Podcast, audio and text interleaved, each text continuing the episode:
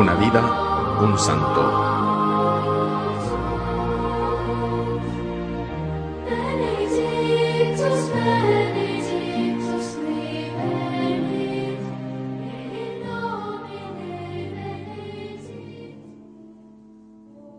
¿Quién no ha oído hablar de Santa Teresa de Jesús? ¿Quién no siente admiración por ella?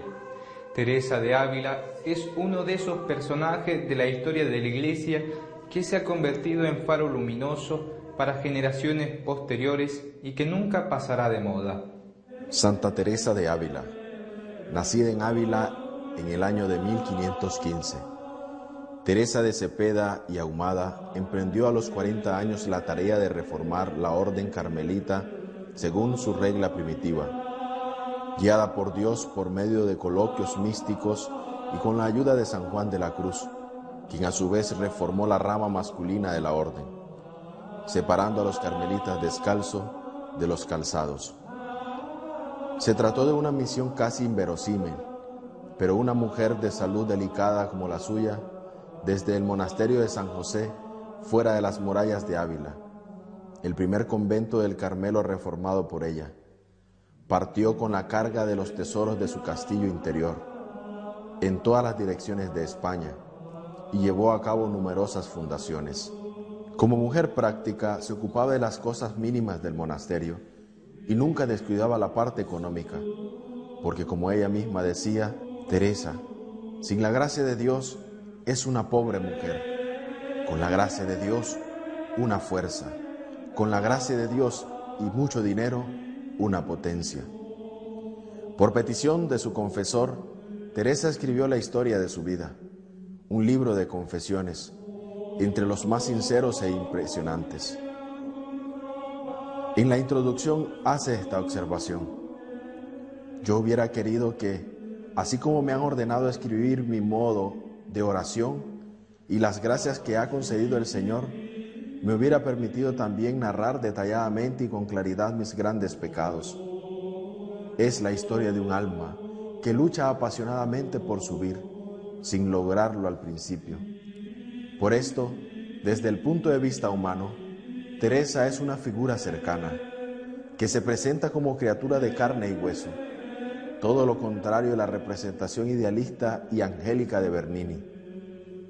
Desde la niñez había manifestado un temperamento exuberante. A los siete años se escapó de casa a buscar el martirio en África y una contraste tendencia a la vida mística y a la actividad práctica y organizativa. Dos veces se enfermó gravemente. Durante la enfermedad comenzó a vivir algunas experiencias místicas que transformaron profundamente su vida interior, dando la percepción de la presencia de Dios y de la experiencia de fenómenos místicos que ella describió más tarde en sus libros. El camino de la perfección, pensamientos sobre el amor de Dios y el castillo interior. Murió en Alba de Tormes, en la noche del 14 de octubre de 1582 y en 1622 fue proclamada santa. El 27 de septiembre de 1970, el Papa Pablo VI la proclamó doctora de la Iglesia. Es probable que lo que la mayoría sepa de esta santa castellana es que fue una gran escritora, fundó numerosos conventos de clausura y que su vida estuvo cuajada de anécdotas que son admirables.